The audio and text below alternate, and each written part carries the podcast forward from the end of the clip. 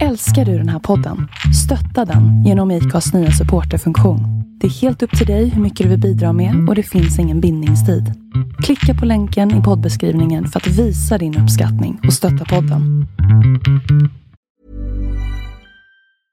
Quality sleep is essential. That's why the Sleep Number Smart Bed is designed for your ever evolving sleep needs. Need a bed that's firmer or softer on either side? Helps you sleep at a comfortable temperature? Sleep Number Smart Beds let you individualize your comfort so you sleep better together. JD Power ranks Sleep Number number 1 in customer satisfaction with mattresses purchased in-store. And now save 40% on the Sleep Number limited edition Smart Bed for a limited time. For JD Power 2023 award information, visit jdpower.com/awards. Only at Sleep Number stores or sleepnumber.com. When you're ready to pop the question, the last thing you want to do is second guess the ring. At Bluenile.com, you can design a one of a kind ring with the ease and convenience of shopping online. Choose your diamond and setting. When you find the one, you'll get it delivered right to your door. Go to Bluenile.com and use promo code LISTEN to get $50 off your purchase of $500 or more.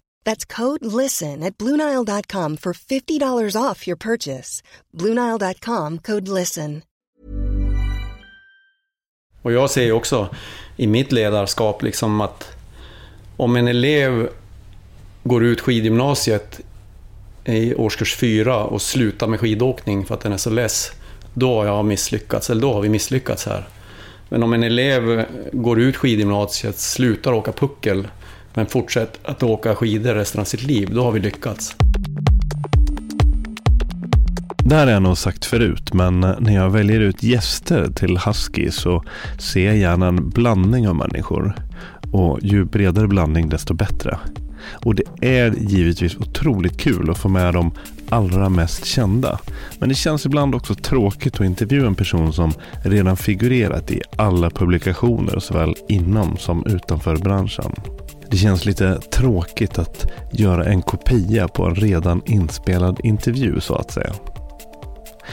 Därför så blir jag extra glad när jag får möjlighet att lyfta fram de som inte alltid hörs mest.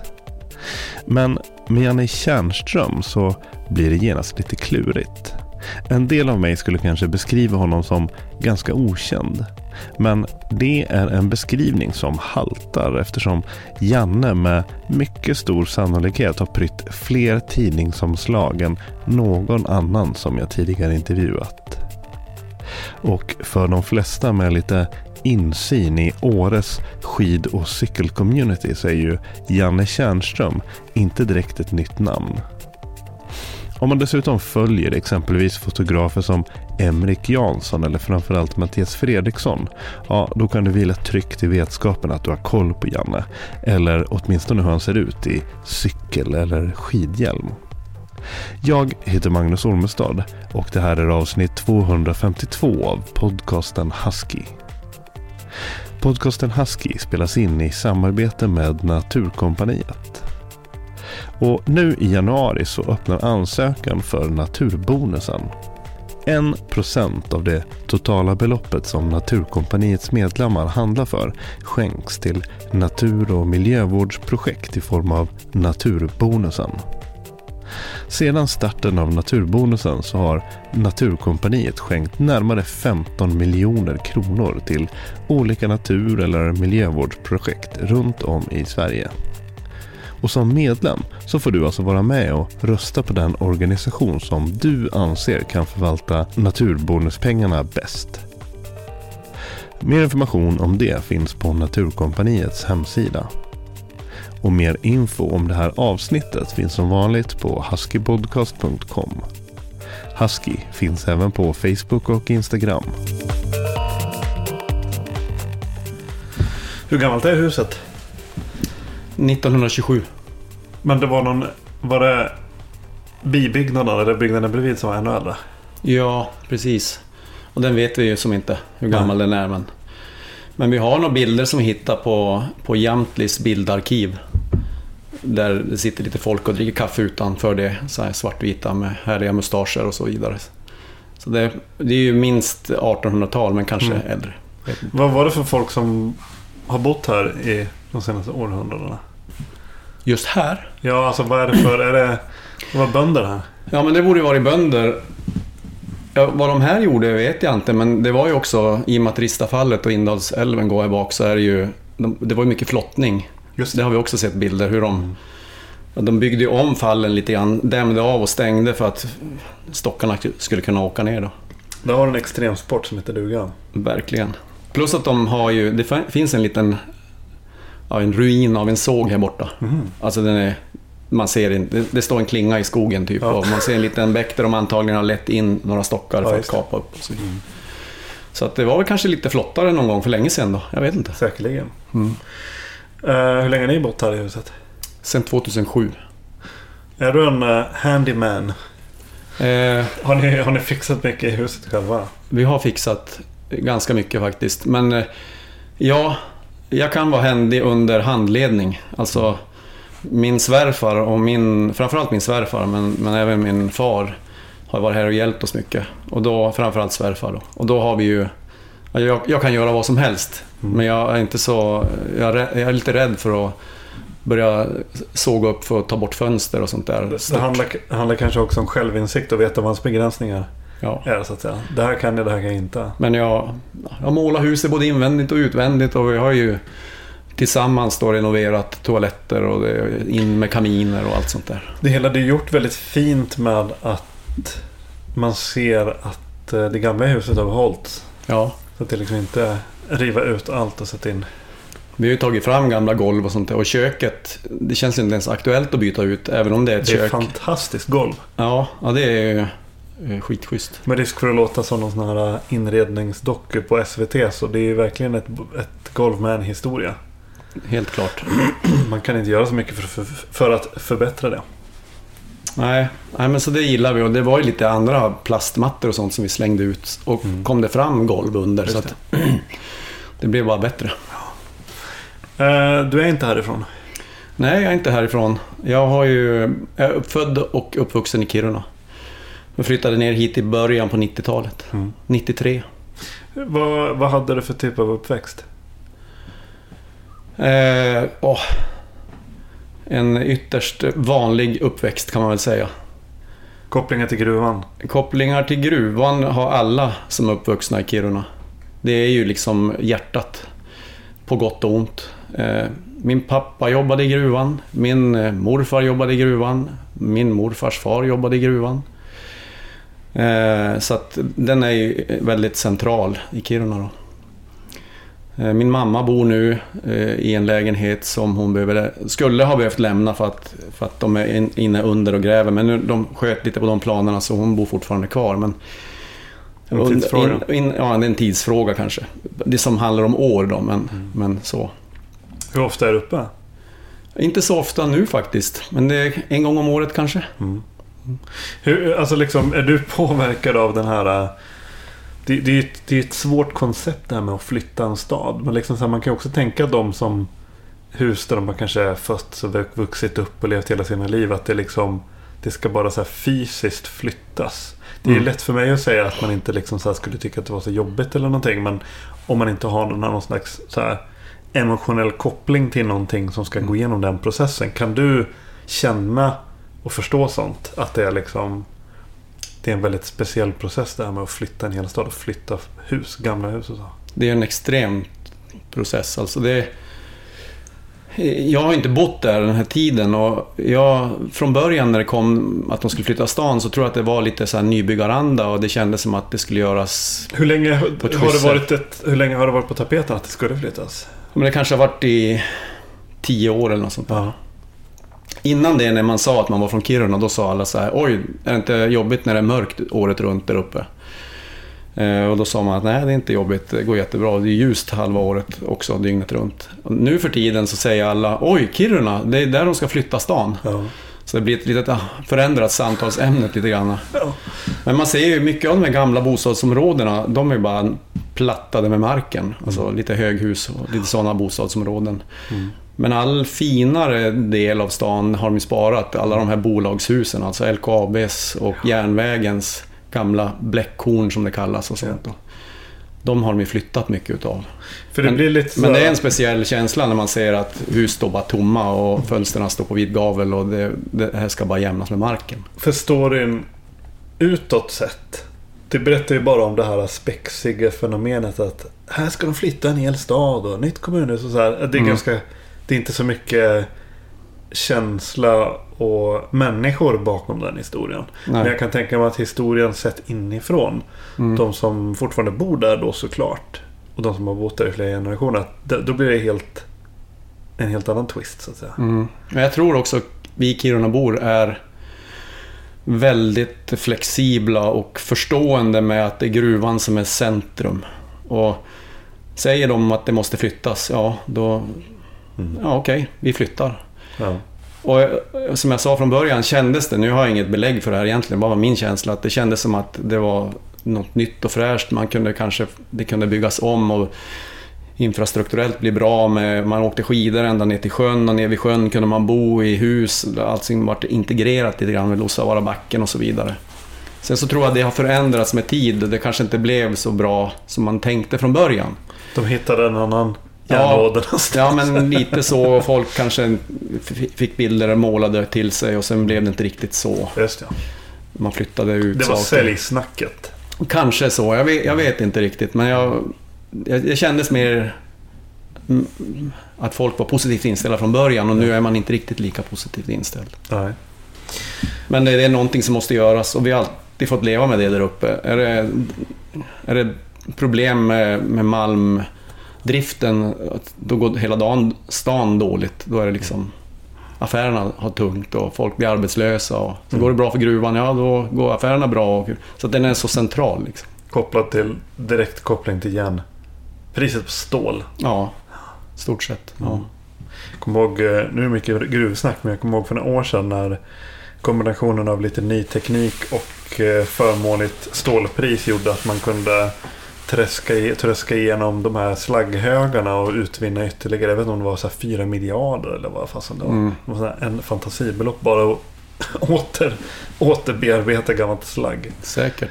Sen ska de vara härliga att åka skidor på också, för det är några som lutar på bra där, som ser fina ut. Det brukar man Framför- Framförallt den största där som ligger mitt i.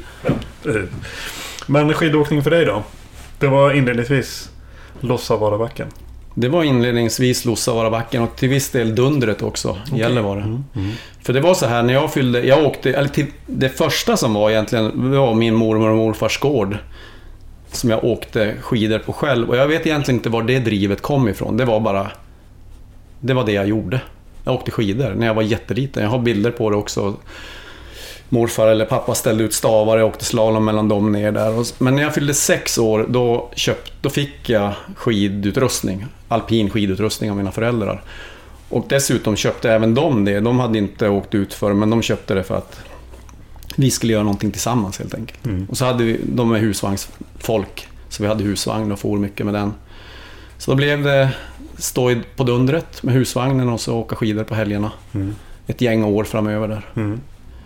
Så, det- så det var så. Sen Lussavaarabacken är ju så central, mitt i stan. Det, alltså, Mm. man åkte dit jämt. Men, men var det liksom en, en backe med aktivitet i under din uppväxt? Var det liksom fritidsgård? Ja, det var det ju. Det var ju... Alltså det var ju stort då. Många åkte... Alltså en bra kväll så var det ju 200 meter kö. Alltså, Alltså, typ en vanlig vardag En vanlig vardag. Måndag, onsdag, fredag, lördag, söndag var det öppet. 30 minus, två- måndag, tisdag. 30 minus och 200 meter kö. Ja, men några dagar öppet sådär. Och det var öppet mellan 6 och 9 på kvällen och... Hade det snöat så var det liksom 200 meter lång kö till en T-bar, en, en liksom släplift. Så det tog sin lilla tid, 550 meter lång backe då, så att det gick snabbt ner och... Men man gjorde det mycket för... eh, Man gjorde det mycket för det sociala liksom, för kompisarna. Ja, 100 procent. Mm. 100 procent. Vad var det för... eh, Hur, liksom, vad, hur åkte ni? Hade det varit idag så hade det liksom kanske varit mycket, mycket hopp och park och mycket liksom den typen Mm. av åkning. Vad, hur åkte ni? Vad åkte ni? Nej men vi åkte ju... Det var ju så jag kom in på att åka puckel och freestyle, hålla på med freestyle. Mm. För det gjorde ju en sån liten backe mycket större. Just det. Fan, precis som dagens parkåkning. Liksom. Mm. Så det var mycket bygga hopp och svänga upp knölar eller när det var mycket folk och det kom lite snö så blev det lite knöligt i backen och pucklar och det var ju så det väcktes. Liksom. Mm. Så det var det vi gjorde. Vi var ju... Ja, då hette det ju inte friåkare, men vi, vi gjorde massa tricks och bus på skidorna liksom. Ja. Men det var liksom inte organiserat då? Eller kom det att bli en Ja, men- organiserad åkning sen? Ja, men det kom ju kanske... Ja, vi startade ju Kiruna Freestyle Club som det hette då. Kan det ha varit 76? Det var du med och startade då? Ja, jag var inte- med, med och starta utan det var, det var några andra som var med och startade, mina kompisar. Men de tog mig ganska tidigt och sa kom du ska vara med här. Och Jag var med på det första mötet som togs där uppe där det skulle liksom bli officiellt en klubb. Och, och, så det var lite sån här handplockning. Patrik Strömsten, Strumpan kanske du känner till uppe från gränsen. Han var en som var med där tidigt också. Vi ja, åkte skidor på ett alternativt vis. Liksom. Men var du en talang? Absolut inte. Alltså, Men varför, ja, lyfter, ja. varför lyfter de ut dig? Nej men, nej, men de såg väl... Vi, alltså, vi var ju några som höll på att åka skidor på ett visst sätt och då Ja, okej. försökte de plocka in alla under paraplyt. Liksom, lite grann att, och, vad, vi, åker, vi håller på med en klubb här, vi ska starta något. Häng på här. Du som var Ungefär. intresserad av att inte bara åka svänga i backen. Så ungefär så. Ja, jag hade ju kompisar som höll på med alpint, så det var ju nära att jag någon gång började åka alpint. Men det har aldrig varit min grej, så jag har aldrig åkt alpint. Nej. Så tävlat eller något sånt. Jag är, vad ska man säga, självlärd då. På något vis. Men hur, vad ville du bli då? När, liksom 12, 11, 12, 13 år? Ja, men alltså, jag ville väl eh, inte bli något speciellt. Jag ville ha kul och vara ute. Mer, Vara utomhus, det mer har jag alltid varit. leva i stunden än att ha någon slags långsiktig plan. Ja, helt och hållet, 100 procent. Så det, var, det fanns ingen tanke med det mer än att det var kul att göra det här med kompisar. Mm. Mina föräldrar, när jag var sju år gammal så fick mina föräldrar, det var ju en sån där svårt att få jobb i Kiruna, så då, då flyttade de till Södertälje. Eller de, vi flyttade till Södertälje. Mm. Scania då? Ja, pappa fick jobb på Scania. Och så, eh, så bodde vi där ett år. Jag grät jättemycket när vi skulle flytta dit. Så bodde vi ett år och sen grät jag jättemycket när vi flyttade därifrån också. För att det var, det var liksom... eh, Jag tror inte de trivdes riktigt där. Nej. Så de ville flytta hem igen. Så flyttade vi hem. Så, och där åkte jag skidor en enda dag, tror jag. En eller två dagar var vi och åkte i något som heter Sankta Ragnhildsbacken eller något sånt där. Det var den dagen det fanns snö det året, typ. Mm. Så sen flyttade vi tillbaks, som tur var. För jag ville inte, Hur ens, ville inte ens fundera på hur mitt liv skulle sett ut utan sett ut den biten. För Ja. den, den har, skidåkningen för mig har ju varit så sjukt central. Ja. I, alltså, skidåkningen har ju lett mig i livet. Ja. Och det är inte bara mig, det har jag gjort med jätte- jättemånga människor. Men det är den som har, den som har fört mig till alla platser nästan. Och, Ja, och så är det ju. Men det är också en växelverkan. Alltså, skidåkningen har fört dig dit, men du har ju också valt att eh, Ta det i- bejaka det. ja, absolut. Och våga följa och kanske jag inbillar mig att along the way så har det funnits kanske både en eller två som man kanske försökt Ska du inte göra något vettigt? Ska du inte göra så här? Plugga det här? Jobba med det här? Istället för att följa Vad ska man säga? I, på ett positivt, en naiv dröm. Fast en naiv dröm behöver inte vara någonting negativt. Det kan ju vara Mm. någonting positivt. Mm. I ditt fall är det definitivt det. Mm. Det här att följa liksom skidåkning. Att låta det bestämma. Jag tror aldrig att någon har egentligen sagt så, men jag kan tänka mig att kanske folk har tänkt så. Min mormor sa vid något tillfälle när jag flyttade hit, men när tänker du börja jobba med, med något vanligt jobb då? Sådär. När jag började jobba på skidgymnasium, jag jobbade en del med landslaget, det var med puckelåkare och så vidare. Och, ja.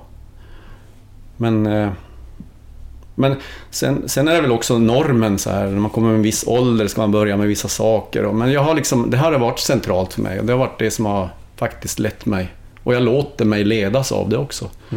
För att jag tycker det, det, det, det, det får mig alltid att gå åt bra håll. Men det där måste ju också ha varit liksom ett... eh, eh, med begränsad insikt i ditt liv så att säga. För att gissa liksom. Men, men eh, det måste ju ändå säga någonting om din uppfostran och dina föräldrar som ändå har på något sätt gett dig det. Mm. Dels att uh, inspirerat dig att tänka på det sättet. Men att även låta dig göra det. Så att säga. Mm. Ja, absolut. Och de har ju aldrig varit något pushande. De har alltid varit stöttande. Mm. De har nästan aldrig varit och tittat när jag tävlat. Ett fåtal gånger kanske uppe i Kiruna. Men på den tiden jag tävlade i puckel. Liksom. Mm. Men de har alltid, ja, när jag spelade hockey och fotboll, de har ju skjutsat som galningar. Precis som alla andra föräldrar. Mm. Så, ja. Um, men skidåkningen under din uppväxt, liksom, tidiga tonår då. Och så det såg ju annorlunda ut än vad det gör än om du hade vuxit upp idag. Um, Mm. Så jag är lite nyfiken på det, så att säga, det universum som din sk- skidåkning var då. I form av inspiration utifrån, förebilder. Som sagt, idag har vi så sociala medier och internet och Mm. vi dränks av filmklipp och högt och lågt liksom. Och det är ju väldigt bra, såklart. Eh, Det finns negativt och positivt med allt, men det är ju bra att det är så lättillgängligt och att det finns överallt. Men så var det inte på den tiden. Nej. Vad, vad, din inspiration, liksom, var kom inspirationen ifrån? Och, och vad fick ni, vilka såg ni upp emot? Liksom? Vad var det för media och jag vet inte vad? Tidningar, men- kataloger? Och, Ja, men då på den tiden var det ju... Det var ju åka skidor. Den startade ju typ då, mm. 76 eller något sånt där. Och det var ju åka skidor det coolaste fanns redan då. Så att det var ju där man väcktes. För att det fanns ju som ingen, som du säger, du kunde inte se freestyle någonstans. Men sen någon i Kiruna som hade varit på freestyle camp här i Åre och kom hem till Kiruna och körde och man såg honom. Och sen kunde man ju bara söka, man kunde ju gå på biblioteket och hitta någon bok som handlar om skidåkningens historia och då kunde man någonstans hitta en liten rad om att hotdog skiing liksom i Sun Valley. ja. Man gjorde så här, man åkte ut för en eh, sluttning och försökte utnyttja sluttningen på största möjliga sätt. Liksom. Ja. Det var väldigt knapphänt. Ja. Så det var ju ganska mycket en... eh, Alltså vi... Vi gjorde det vi tyckte var kul. Men jag tänker att det är kanske en bra fostrande skola på så vis att då är det större sannolikhet att man ska bli en person som lever i en vad kan man säga, lite mindre bubbla. Att det som är, det är det som är här och nu. Istället för att på något sätt jämföra sig allt för mycket med andra och, och tänka att det här, och det här alltså liksom så här att, inte, att aldrig vara nöjd i stunden utan hela tiden på något sätt jaga något omöjligt mål och sådär. Förstår du vad jag menar? Mm. Ja, ja. Det är ju väl freestylens själ också, skulle jag säga. Det handlar så himla mycket om processen, där man är i. Och inte så mycket om resultat alltid. Utan det är, man kan komma sist på en tävling, men kanske ha gjort ett försök på det coolaste tricket. Och därav får man jättemycket cred av sina kompisar, därför att inom den här typen av skidåkning som jag har hållit på med väldigt mycket så, så är det väldigt stöttande. Det är sällan kontroverser. Det är oftast push liksom. Men hur lirar det med det här äh, prestations och tävlingssamhället och de stora organisationerna som kommer Mm. och äter upp puckel och freestyle och förvandlar det till poäng och rangordning och Mm. tävlingar och medaljer och valörer. Ja, det finns ju med och det är ju som en... Så är tävlingsformen. Men även om tävlingsformen är så.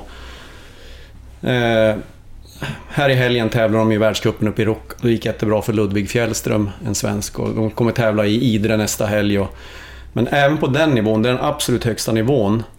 Så är det fortfarande klappa om varandra och säg lycka till. Sätt det här eh, D-spin 1000 på överhoppet nu. Mm. Jag tror på dig, du kommer fixa det här. Så det, det är det jag älskar med, med den här sporten, att det är så... Och det tror jag är precis så i friåkning också faktiskt. Man är snäll mot varandra och, och supportande snarare än konkurrenter på ett osunt sätt. Men, men kan det inte finnas liksom andra krafter som försöker förmå den här att- åkaren att gör inte det du känner för, gör det du vinner med. Gör inte Ja. det Gör inte det här tricket, försök inte det här tricket. Utan gör istället det här som du vinner på, som du sätter. Istället för att... Förstår du? Mm, den kraften finns ju alltid och den, använd, den säger jag till mina elever eh, inte dagligen, men när det kommer till tävlingar. För det handlar ju om i själva tävlingsmomentet, den som ska tävla vill ju såklart komma så bra som möjligt oftast eftersom Mm. man mäter poänger och allt vad det är.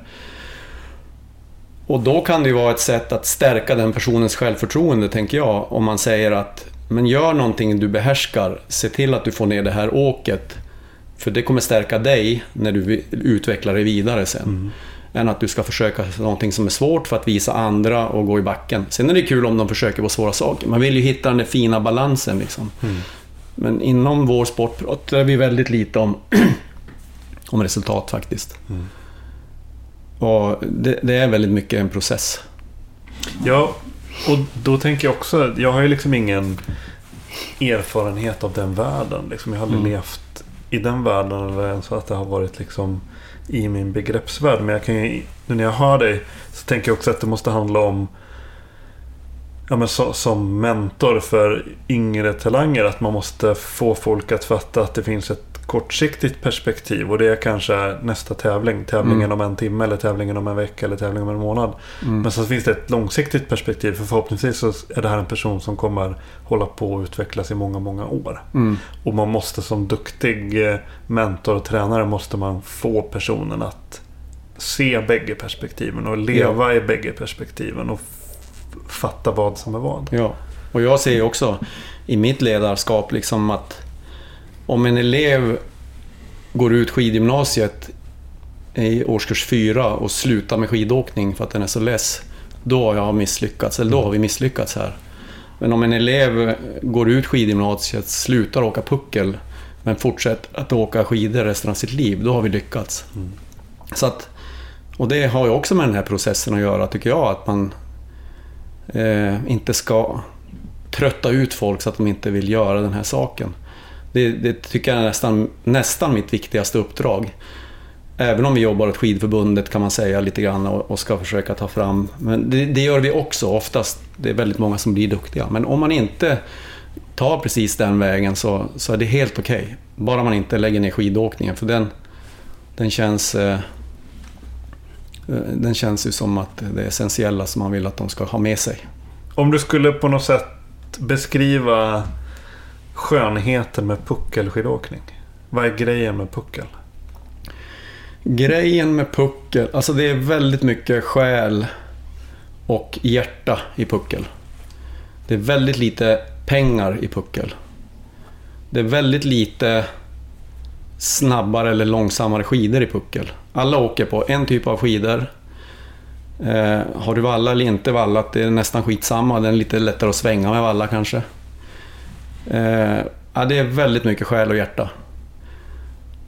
Och, och sen att det är ena sidan är en olympisk sport och andra sidan är det väldigt mycket rock'n'roll i det hela. Plus att det är den här vänliga sidan mellan åkarna. Jag bara tänker nu när Ludvig vann, eller kom trea uppe i Ruka eh, och han har lagt ut det på Instagram, kommentarsfältet så har Michael Kingsbury som är bäst i världen grattat honom och sagt att grymt jobbat Ludvig, stort grattis. Så att det, det är den grejen med sporten som är så Det- bra Det är tycker inte jag. så mycket Zlatan-attityd. Nej, den attit- hans attityd är ju också bra emellanåt. Men, men, eller, men nej, det, det, det är vänligt, vänlig ton tycker jag. Ehm, det måste ju vara en... Alltså överlever man några år som liksom avancerad puckelåkare. Det, det, det måste ju vara det är skoningslöst för kroppen. Och det måste ju vara en in i helvete bra träning för vad du än ska göra på skidor efter det. Ja. Så är det, liksom, överlever du puckel, då överlever du allt. Eller?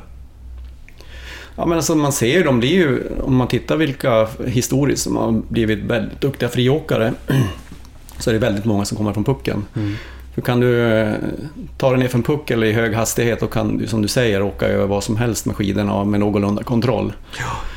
Så att det, det Det är inga... styrkan, explosiviteten, beslutsfattandet, den här mm. Formel 1-hjärnan man måste få liksom varenda mikrosekund. Mm. Liksom. Du åker ju tre, tre pucklar i sekunden ungefär, vilket är- Ja, men så det är en bit. Tre pucklar i sekunden. Mm. Nej, men så det, det går undan och Och man kan ju, för den ovane människan som ser puckel så kan man ju bara tänka aj, det gör ont det där eller något sånt. Men de Mm. här är ju, de här, det gör inte ont. Det är skönt. De, de finner ett lugn i det hela Mm. när man är bra. Så man kan känna en total kontroll liksom. Mm. Inte total kontroll kanske, men det, det är ett kontrollerat kaos att åka puckel. Mm. Men det är också det som är inspirationen, att kontrollera det där kaoset lite grann. Och så är det så häftigt också de här extremt snabba övergångarna från den här äh, brutalt intensiva. De ser ut som en kolv i en bilmotor. När de bara pumpar sig över de här pucklarna som du sa, tre pucklar i sekunden. Och sen så bara direkt in i hoppet. Sätta det, fixera det för att liksom... Och det blir liksom så här... Som, som allting blir stilla. Musiken tystnar när de gör det där hoppet. Sen, för att sen liksom återgå till det här crescendot. Mm. Ja, alltså jag, jag har jobbat länge med det här och jag slutar aldrig imponeras. Med den beslutsamheten de har liksom. De drar iväg på is och gör de här hoppen första åket. Ja. Med sån 100 procent. Bara, det här ska jag göra nu. Och jag gör det nu. Det är stenhårt men pang. Hur mycket har ribban höjts under liksom dina aktiva år? Den har höjts eh, upp genom taket. Ja. Så det... Vad, Va- vad begränsar? Nu, Ja. det som begränsar en del är väl hur många volter man får göra. Man får bara fortfarande Ja, göra... det, Man får göra bara en volt, men du får göra hur många skruvar du vill på den volten. Och nu är man uppe på tre skruvar på en D-spin 1000. Så att eh, det är det som begränsar. Och det finns ju en... Det finns ju många som vill ha att släppa, göra, Släpp ta volten- fram släpp free, i freestyle så att, Ja, så att man får göra dubbla volter. Och det, det är väl egentligen vettigt. Alltså, det var så sporten föddes. Den var fri, man gjorde vad man ville. Nu är den lite begränsad och det är väl den största begränsningen kanske. Men det, det finns olika, det, det handlar om säkerhet och hur backarna ska se ut och man vill inte förändra backarna så mycket mer än vad de är idag. Idag är det ju av 200, den backen jag har byggt i Idre i helgen, den är 235 meter lång och 40 meter av det är platta landningar. Så, och då, då går det åt 10, 5-10 meter till av, för hopp. Om vi säger att det är 50 meter av dem är hopp.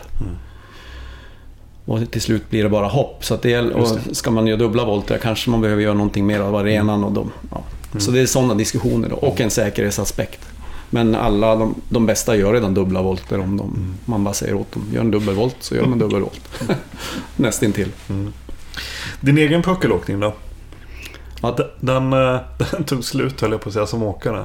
Ja, det gjorde den ju. Ja. Nej, men jag, nej, men jag var helt okej. Alltså, jag var precis under landslaget och tävlade lite Europacup och var med i något som heter ja, men B-landslaget. Utvecklingslaget hette det. Eh, så skadade jag knät och eh, drog korsbandet här i Åre faktiskt. Det var på tiden jag bodde i Kiruna. Uppe på Hummen. Och eh, på ett landslagsläger. Och sen så... Sen, sen kom jag aldrig tillbaka efter det. Jag blev lite rädd liksom av smällen där och, och, och jag opererade aldrig knät för den eh, läkaren som jag hade, vilket också både bra och dåligt. Det, det kanske var bra att ha opererat det, då hade jag kunnat åkt vidare men han trodde på bara rehabilitering och det är en jätteduktig läkare uppe i, uppe i Luleå då. Och eh, han är rikskänd. Eh, men eh, jag blev lite så här: okej om inte det korsbandet sitter där på mig, då är det ju någonting som kommer glappa mycket lättare. Och jag, hade inte det självförtroendet. Men då, jag ville ju vara kvar i den här sporten så att jag vart ledare där direkt för de åkarna uppe i Kiruna som jag hade åkt med mycket. Mm. Det kändes, Ja, men det kändes, naturligt för dig. Liksom. Ja, men det kändes ganska bra. För jag, jag har, under hela tiden jag tävlade så tänkte jag så här, varför håller jag egentligen på med en individuell sport? För jag var ganska nervös när jag skulle tävla och mådde inget bra. Men sen lyckades jag prestera bra ändå. Men jag är egentligen en lagspelare. Alltså, jag hade alltid spelat fotboll och hockey och grejer och trivs jättemycket med det. Så att det där var ju, att jag hamnade inom den sporten, det var nog mycket med umgänget och kompisar och jag tyckte det var en sjukt cool grej att göra liksom. Kul. Så det kändes helt naturligt att bara, bara gå över och vara lite coach. För vi hade aldrig haft någon coach. Vi hade ju bara coachat oss själva. Var det det, var det tränargigget som tog dig till Åre? Ja, det kan man säga. Eller det, var- egentligen var det kärlek som drog mig till Åre. Och i samband med att jag kom ner hit för den så fick jag jobb på skidgymnasiet. Ja. Där jag jobbar än idag. Och det är ju eh, jättelänge sedan. Men jag, och sen under en period så var jag även landslagstränare då. Över Salt Lake City-OS så hade jag tre år när jag jobbade med landslaget. Så var jag tjänstledig därifrån. Men så det var kärleken som tog mig hit då. Men jag fick ett bra jobb på en gång som är fantastiskt. V- vad som Kiruna-åkare, jag antar att ni har åkt en del i, i Riksgränsen och Björkliden och så också. Mycket. Ja, Men eh, hur, hur, vad tänker man om Åre då? Eller vad tänkte man om Åre? Ja, men då tänkte man ju att Åre var ganska jobbigt och drygt. Därför att det var ju lite... Ja, men... Lite för coolt här nere. Man var van med Lussavaara och Riksgränsen liksom, som är down to earth verkligen. Och så kom man ner hit och det var jättemycket folk. Det var alltid ganska krångligt. Man kom med tåget, man reste hela natten, man skulle upp och träna, man skulle in i ett hotell, man skulle... Ja, det där. Så det kändes inte alls bra. Så det var väl inte eh, drömmen direkt. Hur var... Beskriv det Åre du kom till, du flyttade till liksom. Med, eh, stå med bägge fötterna i år 2020 och sen så titta tillbaks liksom. Vad, vad, hur, hur var Åre? Skulle man känna igen det? Ja men faktiskt, alltså fjället har ju varit fjället och skidåkningen har ju varit skidåkningen och väldigt central. Det som har förändrats helt, och det fanns då också coola butiker som idag, det fanns eh, schyssta restauranger åtminstone vintertid, men det var ju också så att första eller andra eller tredje maj när liftarna stängde, då försvann varenda kotte. Och sen hände ingenting. Det stod stängt på dörren, öppnar i november eller något sånt där. Eller december. Så då... Eh, ja, det, det är den största skillnaden. Året stängde och sen öppnade det igen. Och ingenting däremellan hände. Och det var ju också härligt, men det är också väldigt härligt nu när det rör på sig lite grann och det finns så mycket aktiviteter med cyklingen och sådana här saker. Så att, Men i grund och botten, det är samma typ av människor som kommer hit. ja, men det, det tror jag nog. Det skulle jag vilja säga. Ehm, Men det är ju...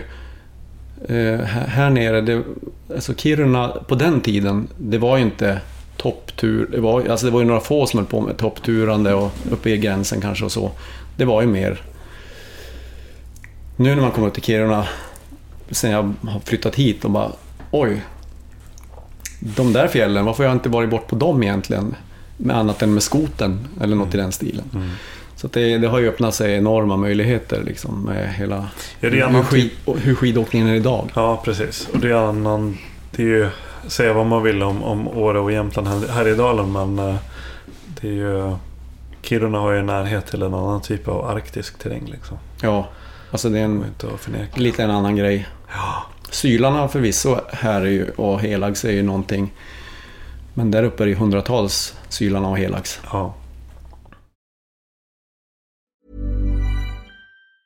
A lot can happen in three years, like a chatbot may be your new best friend. But what won't change? Needing health insurance. United Healthcare Tri Term Medical Plans, underwritten by Golden Rule Insurance Company, offer flexible, budget friendly coverage that lasts nearly three years in some states. Learn more at uh1.com. When you're ready to pop the question, the last thing you want to do is second guess the ring.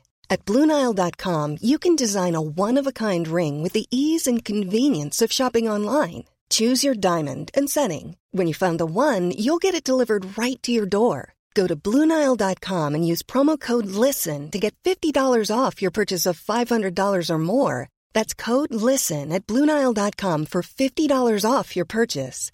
Bluenile.com code LISTEN.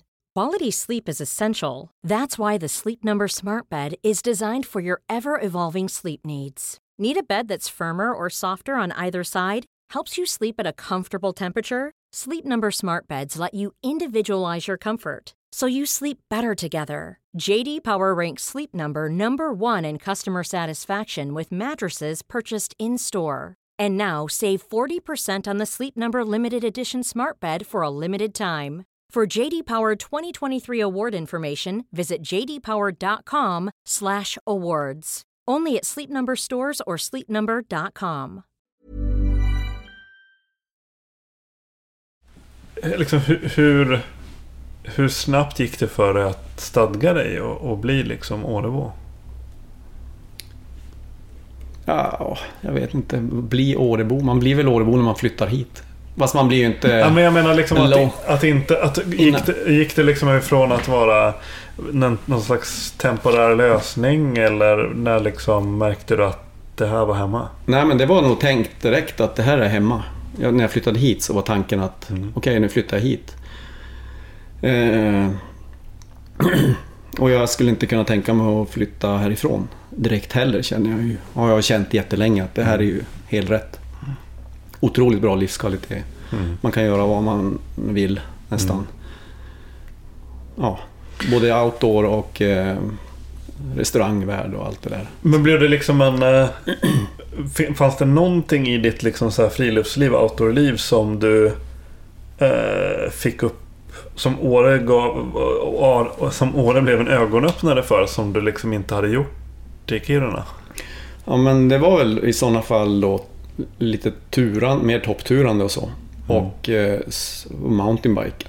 Jag hade ju börjat cykla lite i Kiruna och det var ju mer att jag köpte en mountainbike för att ha något att göra på sommaren. För att hålla bra kondition och träna och cykla liksom. Ja. Men när man kom hit så blev det ju, även om det var väldigt få som höll på då, så var det ett gäng som höll på. Och man, det fanns lite stigar och ja, det var en liten community redan då. då. Så det tog ju fart ordentligt. För det blev ju liksom nästa, det är nästa stora kapitel i ditt liv tänker jag. Ja. Det här med cyklingen. Och du har ju verkligen upplevt det från insidan från de liksom första stapplande stegen i stort sett. Mm. Ehm, när, liksom, var, det någonting man gjorde på... Eller vad gjorde man på somrarna här innan cyklingen kom? Innan cyklingen blev en... I- Alltså, jag vet, man fiskar väl kanske. Ja var kanske någon, alltså det var, den här vandringshypen, jag tror inte den var lika stark. Jag tror att det var en del folk som paddlade. Forspaddling. Jag tror det var ganska många ändå. Och sen var det ju lite cykling och det var ju några kluster som försökte få igång cyklingen här. Och det, det har man alltid, det har funnits gäng som har försökt få igång, jobbat stenhårt för det. Liksom. För att få igång någonting. Jörgen Lindman, Johan Lindström, de har, det här ah, pionjärer här kan man säga. Eh, um, så att det fanns ett liv men det var svårt att få det liksom att bli etablerat. ja. Men alltså vad var det för typ av cyklar de körde på? Var det liksom så här egenimporterat och liksom egenfixat? Eller var det liksom, fanns det ett bra utbud som matchade deras intresse i Sverige? Alltså vad menar du? Eh, Vilka? Alltså de här cyklarna för de här första pionjärerna liksom. Fanns det tillräckligt? Var det cyklar de kunde köpa så att säga off the shelf på butiker i Sverige? Eller var de Ja, ja. ja, men det tror jag ju. Mm. Alltså min första hoj jag hade innan jag kom hit, det var en eh, RD Coyote odämpad stel rackare. Alltså, och det var väl det, ja men någon hade framdämpat så här, oh coolt med en framdämpare. Mm. Så det var ju på den nivån. Det var ju, men ändå fina cyklar, men Ja. cross country kan man väl säga. Men, men ja, precis. För det var det jag tänkte fråga om. Vilken typ av cykling som... Men det var liksom cykling nerför skutan. Det var lite det som hägrade från allra första början. Mer än att liksom eh, flåsa cro, cro, Mm. eh, cross country, eller? Ja, men hur man än beter sig med cykling här i Åre så är hälften utför. Ja. Så att, eh, men också hälften uppför. Mm. Så det är ju ganska krävande och jobbigt liksom. Men man, man blir ju stark och, och man drivs lite grann. Man cyklade upp för att, för att cykla ner. Belöningen Eh. väntade liksom. Ja, exakt. Så det, var, det, har, det, det har det alltid handlat om här för mig. Det har sällan handlat om att kötta fem, fem mil på grusvägar. Utan det är ju, det är ju stigarna. Och sen finns nu händer det ju massor. Men på den tiden var det ju gamla vandringsleder på dåliga cyklar. Vilket gjorde att det var ju ett rent... eh, Det var tufft, helt enkelt. Det var en annan typ av insats också. Ja, men det var det Man ju, tänker ju liksom. bromsar och så funkar det då. ja, nej, men Bromsar- exakt. Det var ju hyfsat crazy sådär. När började det här gå in och att du kände att det här började faktiskt spegla vinterns skidåkning på ett större sätt än att bara... Att det inte bara var en träning liksom för cardio så att säga. Att det liksom Mm. faktiskt var shit det här är ju kul på riktigt. Men det var nog någon gång där, alltså 96 tror jag det var, då var det världskuppen här. 96 i maj. Då var det världscupen i downhill. Någon gång då, då var jag med och jobbade som funktionär och sen hade vi mountainbike-VM här 99. Och då var jag också med och jobbade. Då var jag så här tävlingsledare för cross-countryn.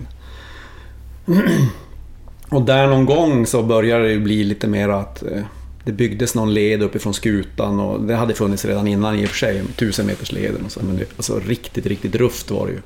Och inte byggt på något sätt som var hållbart ja, av naturskäl, utan det var ju rakt nerför och så rann det vatten där och så blev det bara Just det. kaos. Så... Nej men någon gång där början på 2000 började man väl känna så här, ja men det här är ett substitut till skidåkningen och många gånger bättre utförsåkning på cykel än på skidor kanske. Ja. Alltså, inte bättre, men mer kvalitativ. Alltså skidåkningen, fjället ser ut som det gör och när man cyklar och det är bra så är det ju puder hela tiden kan man ju nästan säga. Och det blir aldrig uppkört. Samma stig som är jättebra varje gång. Så att eh, det blev ju bättre och bättre och bättre. Och det är en lång process och det är jättemånga som har lobbat mot liftbolaget här. Att cyklingen är bra här, vi måste göra någonting. Mm. Men det har ju varit ett litet motstånd också för, Ja. för den biten väldigt, väldigt länge. T- tänkte prata lite mer om det men jag måste bara sticka in den här uh, världscuptävlingen, downhill-tävlingen. Var det inte den som blev lite så här smått legendarisk med... eh, det var inte då han Sean Palmer var... Det var VM det. Det 99. Var, var det VM 99? Okej, det var Ja. så sent ändå. Så den var ju smått legendarisk 96 också för att eh, Johan Lindström och Jörgen Lindman och Örjan Hansson som arrangerar den, de hade ju pratat med alla i byn, alla äldre, att är det snö någon gång, Eh, jag tror att det var precis början på juni, eller är det det i lågzon? Nej, nej, nej, det är aldrig det. Det har det aldrig varit i stort sett. Så att kör ni på det. Och den här gången, jag kommer ihåg det, alltså det var en meter snö. Alltså man åkte skidor ända ner till kabin utan problem. Och de fick liksom skotta fram leden. Och det här körde de i. Och det betyder ju att det är väldigt blött för det tinade hela tiden och det var jättesoligt och varmt. Och... Så det var ju en legendarisk eh, lerfest liksom. Men Eh, hur togs det emot i liksom, av världen? Av världen så tror jag det togs emot ganska bra för att eh, efter det så fick ju Åre VM 1999. Då. Just det.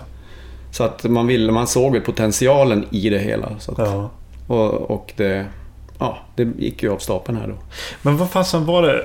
Han klotade, Sean Palmer klotade nere på, start, eller på mållinjen typ? Eller Ja, vad var det som hände? Ja men det var ju det. Det var ju otroligt lerigt och regnigt den här finaldagen.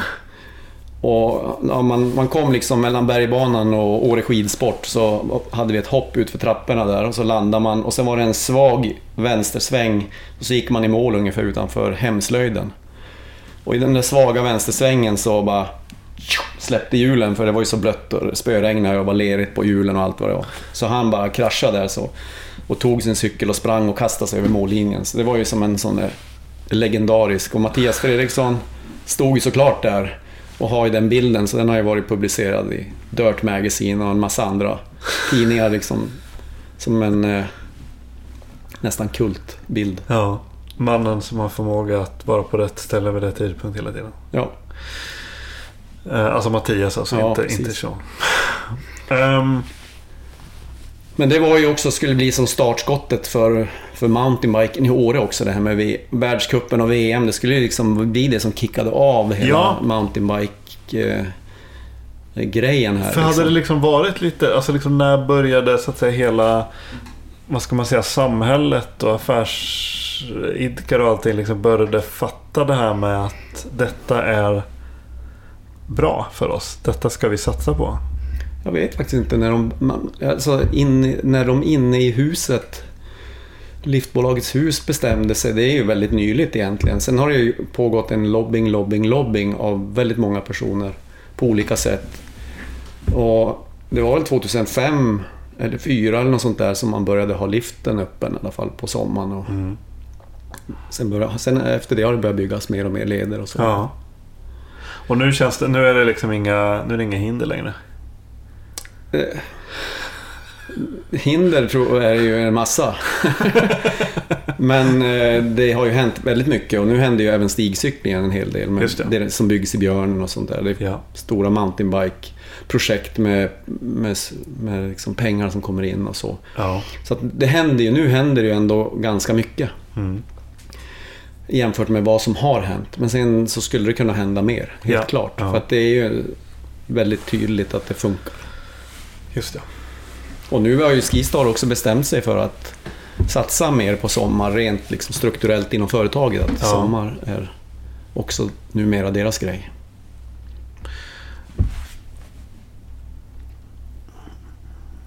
Sen så det här med cyklingen måste, alltså är väl också lite grann kopplat till den tekniska utvecklingen på själva cyklarna.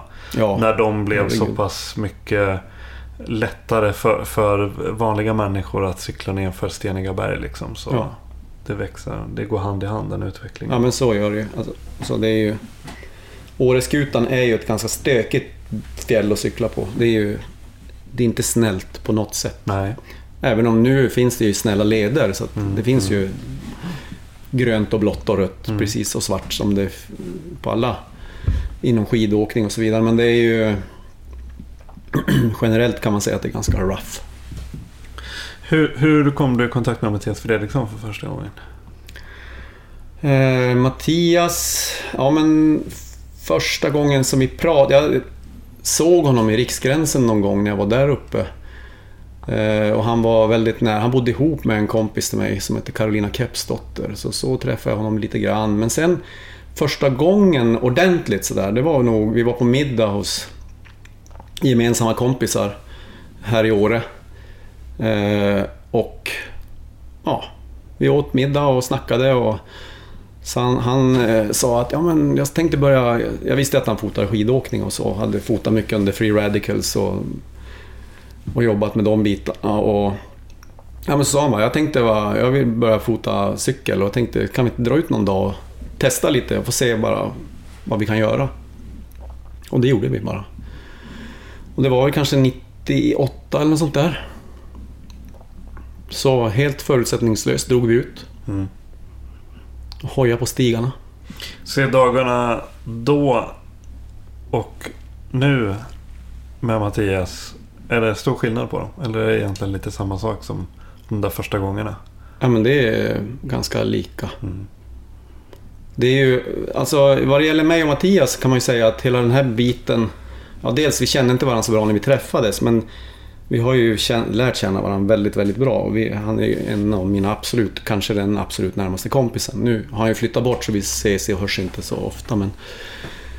Men vi blev ju liksom väldigt eh, nära varandra. Mm. Och med den här cykelbiten, så det var inte bara foto utan vi var ute och cyklade mycket också och åkte skidor ihop och hängde mycket. Och, och vi var båda, äh, ja, han professionellt fotograf och fotointresserad och jag eh, hobbyfotointresserad. Så vi gillade ju att ta bilder och skapa någonting kreativt sådär. Mm. Och det gör jag ju än idag. Så att när vi sätter igång då bl- blir det ganska... Vi, vi, liksom det är högt fokus på Mm. att eh, ta ner någonting bra. Liksom. Men det där och just det där estetiska. Det som jag sa till dig innan, innan vi började spela in. Att jag har lunchat precis med Jens Assur, fotografen. Och han sa det att eh, om dig så sa han att för att inte vara fotograf så är Janne en oerhört duktig fotograf. Eh, Du har ju liksom bevisligen en eh, talang och ett intresse för det där. Är det där någonting som du... Har du länge haft ett, ett estetiskt intresse så att säga?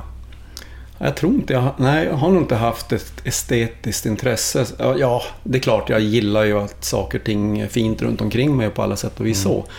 Men när jag någonstans fick för mig att jag skulle fota lite så kände jag... På den tiden var ju analoga tiden. Jag kände att jag, jag vet hur jag vet, jag vet hur en bild, hur jag vill att en bild ska se ut. Men jag kan inte tekniskt ta den. Men jag ska försöka lära mig. Så jag köpte någon kamera av Mattias, en jättefin Nikon FM. Och började plåta med. Och det var ju jättesvårt. Men ibland prickar man ju rätt. För att det var ju med exponering och alla de bitarna. Sen blev det ju mycket lättare med det digitala då. Men så jag, jag har alltid vetat hur en bild ska komponeras. eller vetat, men jag har haft en Du har haft känsla en för det. känsla för liksom, du kan se en, den här bilden vill jag skapa typ. Den Ja. Jag. Mm. Och jag gillar bilder och så i största allmänhet. Mm. Men jag kunde då inte ta dem rent praktiskt på Men- samma sätt. Men så när ni har jobbat ihop så, så har det liksom... Ni har jobbat... Det är väl i och för sig kanske ganska vanligt när man... Det här som fotograf och fotografmodell eller vad man kan säga att... Eh, eh jag vet inte hur ofta det är en växelverkan där mellan med idéer och inspel. Tänk så här, tänk så här. Eller om det kanske är mest vanliga att det är fotografen som bestämmer. Men inbilla inbillar mig att du har varit med och... Jag har väl till och med läst någonting om, om, eh, om dig och med det här att du har liksom kunnat du kan scouta, ja men vi borde dra hit och plåta och eh, Mm. att, att du kommer med väldigt mycket uppslag för Mattias att, så att säga realisera. Mm, ja, men så har det varit. Det har ju varit ömsesidigt. Det har varit lika mycket han, men också... Han har, han har litat på mig också. Ja, ja, men om vi är ute, vi kan vara vart som helst i Alperna eller här någonstans, men... Jag, jag kan ju säga till honom, om du står där uppe och jag kör där, precis med det där trädet med där och så Mm. faller skuggan på det här sättet, vad tror du om det? Ja. Och så sp- springer han upp det och tittar, åh fan, det här ser skitbra ut, vi kör på det. Ja. Precis som... eh, Så att det är ett väldigt fint eh, och kul... Alltså det är en rolig kreativ process. När började det här att ge, bära frukt så att säga? Jag kommer inte ihåg, men det var ganska snabbt. Alltså, vi var nog inte ute många gånger förrän det blev bilder liksom som gick i, i tidningar. Och Mattias är ju, jag menar han, han hade ett kontaktnät, han är ju strukturerad, han, har, han är ju sjukt bra på att få ut sitt material. Och, så jag tror att, eh, jag kommer inte jag tror att det var nog kanske fanns eller någon sån där tidning då på den tiden, Mountainbike, som första bilderna vart i. Mm. Eller om det var någon, kan ha varit någon tysk tidning. Och det var ganska tidigt i amerikanska tidningar också. Mm. Och vi hade ju allt. Vi, vi hade då och har än idag. Nu har ju Bike Magazine gått i graven för en par månader sedan här. Eh, Men det, det har alltid varit vår referens liksom. Okej, nu, nu är det Bike Magazine-läge här. För nu är solen rätt och det är det här uh, mjuka ljuset och vi är i den här miljön. Nu liksom, det är nu det händer. Så att det har alltid varit referens hur bra någonting är. Liksom. Mm. Så eh, ja, nej, men han, vi fick nog ut, han fick nog ut bilder väldigt tidigt. Och det var ju så här, alltså han var ju ändå professionell fotograf som hade jobbat ett tag med tidningar och magasin. Jag var ju bara en riktig nobody. Alltså jag var en kille som, på en cykel. Jag var typ ett, en stilleben kanske man kan säga då. Ja men s- sväng i den där kurvan och så, och så vart det jättebra. Det var ett verktyg. Jag kanske var ett verk. Ja, men alltså, jag var ju ingen bra cyklist så. Jag har ju också utvecklats som cyklist under den här tiden. Mm. Mattias har utvecklats som fotograf och bildseendet och allting, vilket man gör hela tiden, men något man håller på med mycket. Och jag har ju utvecklats som cyklist. För jag, var ju, jag är ju en, i min själ och hjärta så är jag ju en skidåkare. Men eh, ja, jag cyklar också. Mm. Så att, ja, det är klart när man gör en sväng 30 gånger, då blir man bra på att svänga åt höger. Ja, Eller vänster. Ja, och sen ja, men, man hoppar över något eller man åker över några stenar eller vad det nu är. Man gör det många gånger. Så till slut det blir som att det har blivit att man har jobbat med de här... För mig som cyklist, jag litar 100% vad Mattias gör där han står. Jag måste bara tänka att jag ska över de här stenarna eller den här smala passagen. Eh, Utan att slå ihjäl mig eller ramla eller göra bort mig. Liksom. Jag ska boom, ner här. Och I min process är jag hela tiden, ja men den där linjen är bättre. Här kan jag trycka till lite grann för att ta luft över den där stenen så att jag inte får punka. Eller i den här kurvan kan jag trycka till så att det dammar lite extra eller något sånt där. Vilket har gjort mig till jättemycket bättre cyklist. Mm. Så att eh, vi har som vuxit tillsammans kan man säga. Ja. För jag vet inte hur, hur, hur vanligt det är att... Jag menar, du är inte...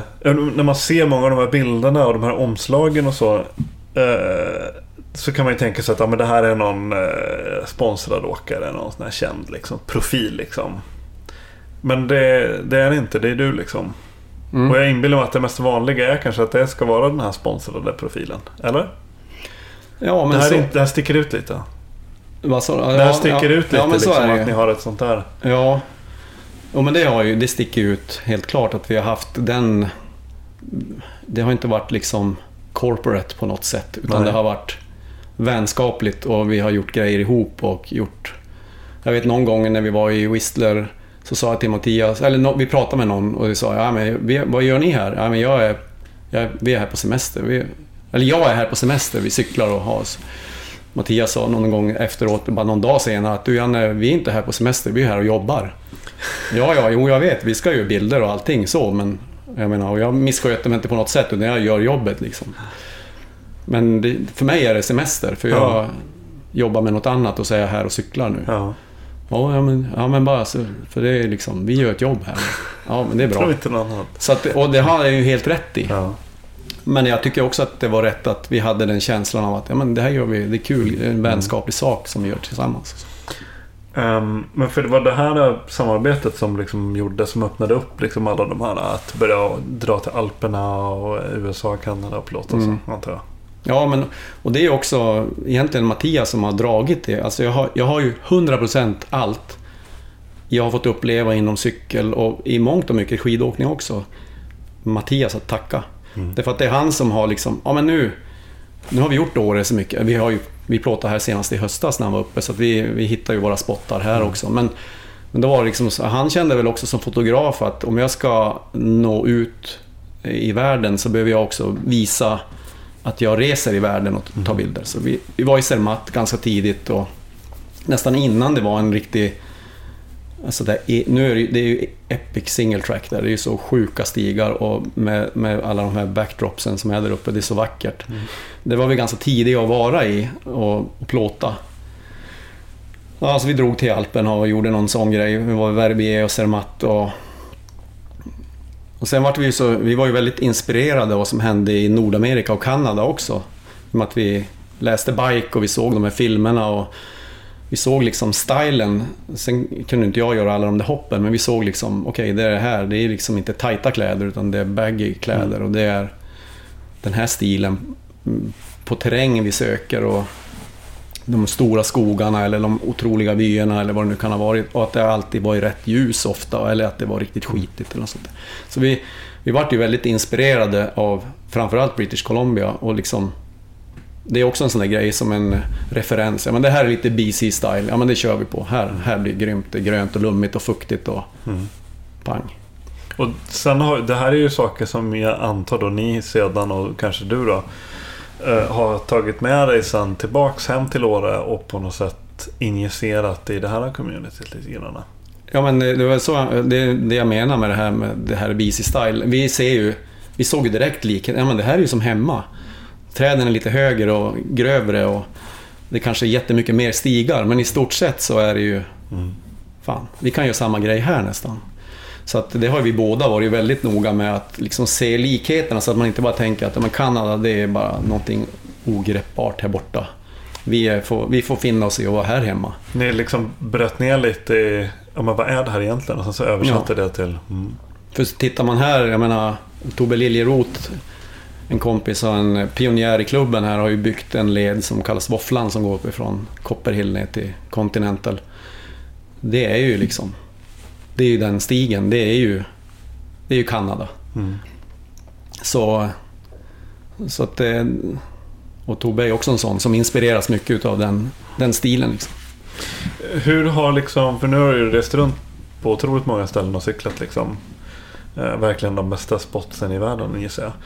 Hur, hur eh, man, har, man är väl alltid så att säga lite hem extra vad säger jag, biased, liksom vinklad till det egna så att säga. Men hur, hur känner du att allt det här står sig i, i, liksom, med Åre? Ja, men jag tror att det, det går inte riktigt att jämföra som Alperna. Det är ju Nej, det finns ju olika förutsättningar för milsvida single Precis. tracks som går mellan byar och bergspass. Och samma i Kanada. Men det är som med allt med Åreskutan. Jag menar, du kan se väldigt fina skidbilder härifrån. Eh, Kantemo eller Henke Winstedt drar en superfin pudersväng. Det, man, får ta, man får liksom göra det bästa av det man har på något vis. Så att Åre-skutan som cykling, det är ju... Alltså, om man säger lederna på skutan jag, jag har ju cyklat på andra bikeparks där man känner att okej, okay, efter fem dagar, eller kanske tre dagar, nu har vi gjort det, nu kan vi åka någon annanstans. Här cyklar jag ju var och varannan dag hela sommaren och har gjort det i väldigt länge. Man blir inte less för att man kan välja stökiga stigar eller maskinbyggda stigar med mycket hopp. Och det finns liksom, I den här parken skulle jag säga att det är nästan tre eller fyra parker. Mm. Så att du kan nörda in dig på stöket i någon vecka och sen kan du nörda in dig på hopplinjer i någon vecka. Och, så på så sätt så jag lyssnar inte på den här av någon anledning. Vad, vad tror du om framtiden för Åre, eller cykling i Åre? Jag tror, alltså den, den skulle kunna vara extremt ljus. Därför att det är den gästen som är på vintern cyklar ju mycket också på sommaren. Sen är det en, ett krux med markägarproblematiken och de, och de sakerna. Och man måste väl finna någon lösning på så att, så att markägare blir positivt inställd till det och att eh, man också får betalt om ens marker används och så vidare. Men potentialen är ju skyhög. Mm. Därför att allt runt omkring finns ju, infrastrukturen finns ju här.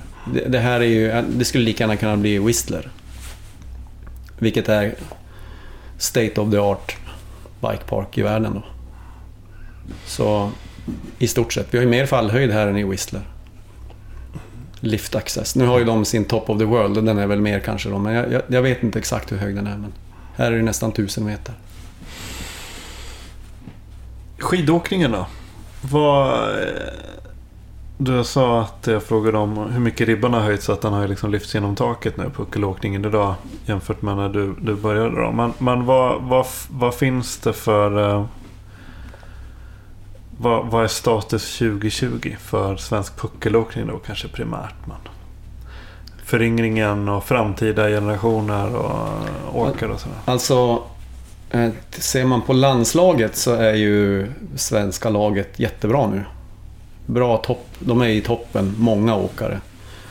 Felix Elofsson och Oskar Elofsson, Ludvig Fjällström, Walter Wallberg, Albin Holmgren. Alla de här, äh, ingen nämnd, ingen glömd där, de är ju toppåkare allihopa. Och det är ju länge sedan vi har haft så mycket bredd i toppen. Och sen finns det ju en massa små barn som åker också runt i, i några klubbar i Sverige. Så att, men puckel är och har alltid varit en liten sport. Så det blir väldigt familjärt och litet. Och jag, jag tror att det, det har varit så, det kommer kanske vara så. Men det kommer ändå upp åkare som blir väldigt duktiga. Eh, ja, jag vet faktiskt inte vilka länder. USA och Kanada är ganska stort, men det är fortfarande förhållandevis smått och så. Mm. Men det är en, en bra familj och en sjukt bra skola och väldigt, väldigt bra klimat att röra sig i med skidor på fötterna, tycker jag. Din egen skidåkning där utanför puckelvärlden idag. Mm. Vad, vad, vad är skidåkning för dig idag? Hur ser du på den? Alltså, är, den for, är den fortfarande liksom den uh, tongivande faktorn i ditt liv? Ja, skulle jag säga. Jag sa det till någon kollega på jobbet i, bara häromdagen. Jag sa jag, jag tror ta mig sjutton jag har åkt skidor fyra dagar i veckan sedan jag var 15 år. För det är liksom, det är det jag gör. Och det är inte bara för att jag hela tiden vill utvecklas. Jag vill ju absolut inte tappa min nivå. Jag försöker hela tiden, jag tänker att ju mer jag åker skidor desto mer kan jag hålla min nivå och pusha den framför mig. Och, och jag vill ju kunna behålla den för jag vill ju ha kul. Jag vill ju kunna utmana mig själv lite grann och sådär inom rimliga gränser. Eh, så... Ja, men den, den är ju nyckeln till att jag håller mig i form också. För att, för att jag ska kunna åka skidor bra och för den delen cykla bra så måste jag också hålla mig i, i trim. Jag, jag, kan inte liksom bara slappa. Utan jag behöver träna själv. Springa, och gå och, och gymma och lite så. Mm.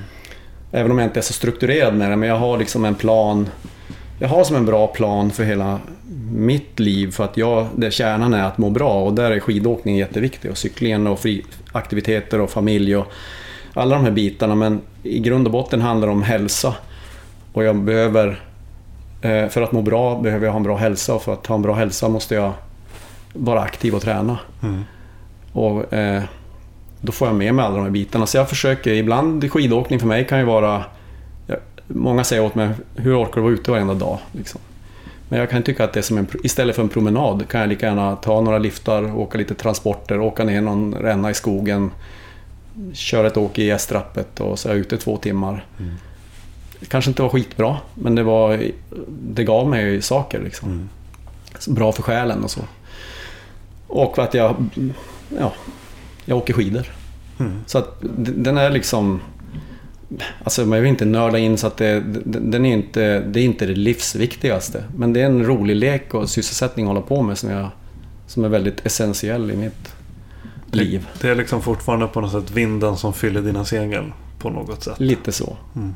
Ja, alltså jag, jag jobbar med det. Det är min, eh, min arbe, mitt arbete och min sys, fritidssysselsättning. Och jag kan åka med min son och min familj. Och, och den eh, gör mig stark, den ger mig lite smärta, den gör mig tålig mot kyla och, och liksom elementen. Och, den håller mig pigg i sinnet. Jag tänker bara när man kör bil efter en väg och det springer upp en, en älg eller något vilt. Liksom jag, man, är, man är som skidåkare van att reagera snabbt och agera i stunden liksom och sådana här saker. Så jag, jag ser det som ett ganska, jag vet inte, filosofiskt stort perspektiv sådär.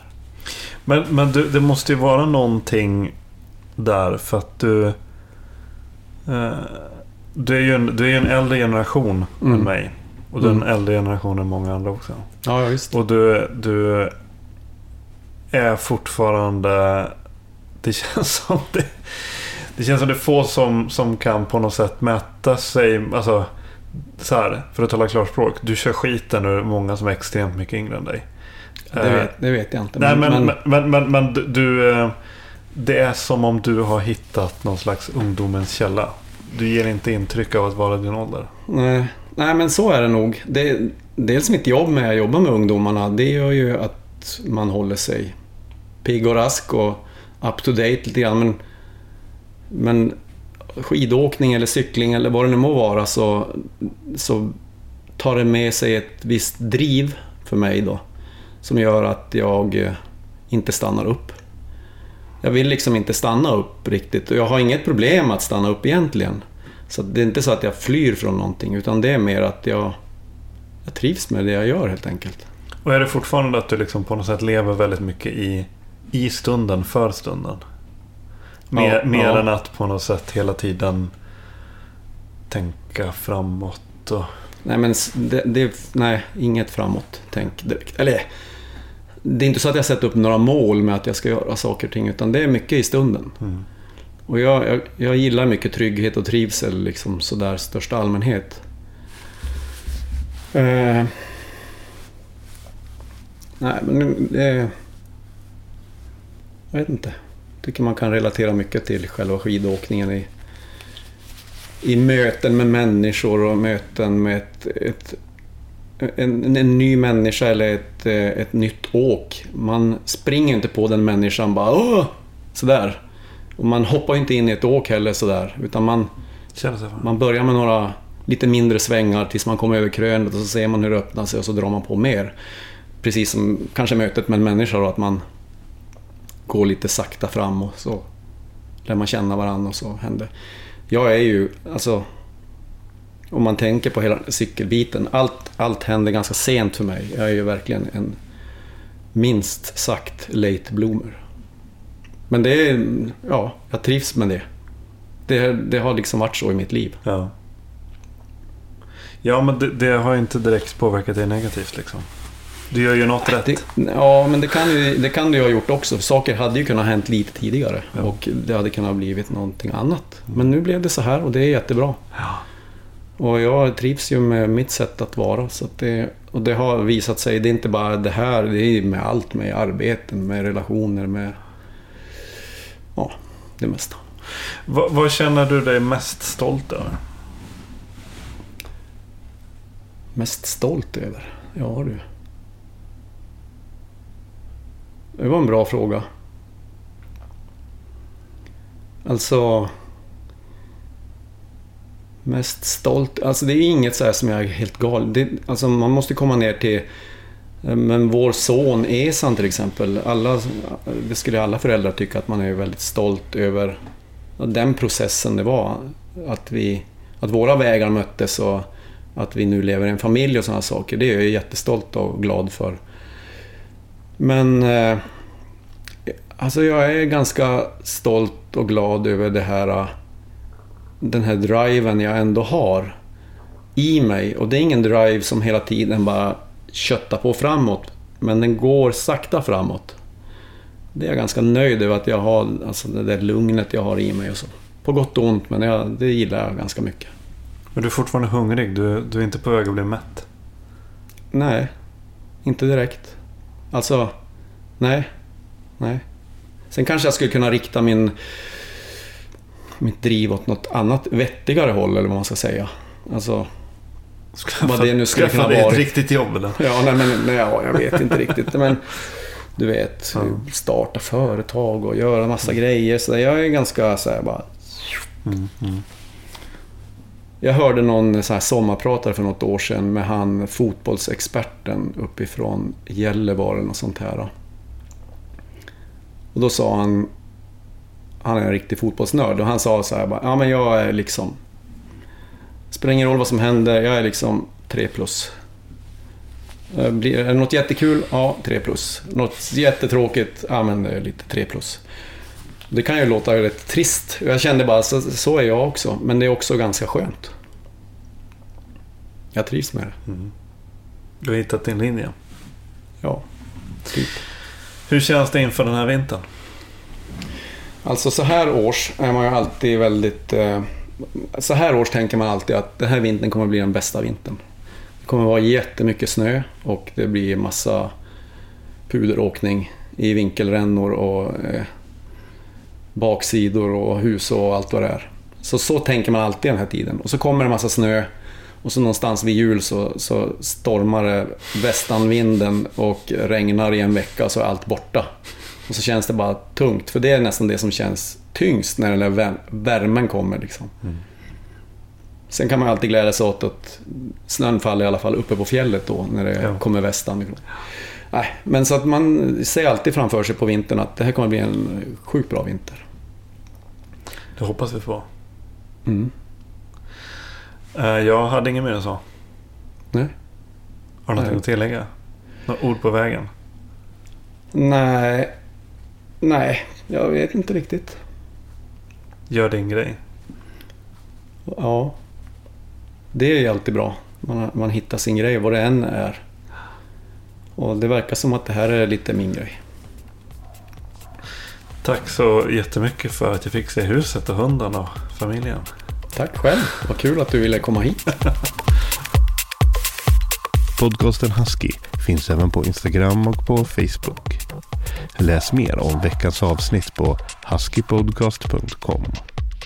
Husky spelas in med stöd från Naturkompaniet. Musiken görs av Joel Mull.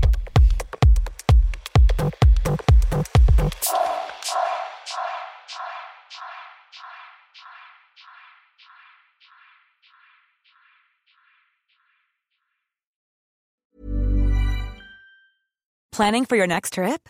Elevate your travel style with Quince. Quince has all the jet setting essentials you'll want for your next getaway, like European linen, premium luggage options, buttery soft Italian leather bags, and so much more. And is all priced at 50 to 80% less than similar brands. Plus, Quince only works with factories that use safe and ethical manufacturing practices. Pack your bags with high-quality essentials you'll be wearing for vacations to come with Quince. Go to quince.com slash pack for free shipping and 365-day returns. Imagine the softest sheets you've ever felt. Now imagine them getting even softer over time. That's what you'll feel with Bowl and Branch's organic cotton sheets. In a recent customer survey, 96% replied that Bowl and Branch sheets get softer with every wash. Start getting your best night's sleep in these sheets that get softer and softer for years to come. Try their sheets with a 30-night guarantee. Plus, get 15% off your first order at bowlandbranch.com. Code BUTTERY. Exclusions apply. See site for details.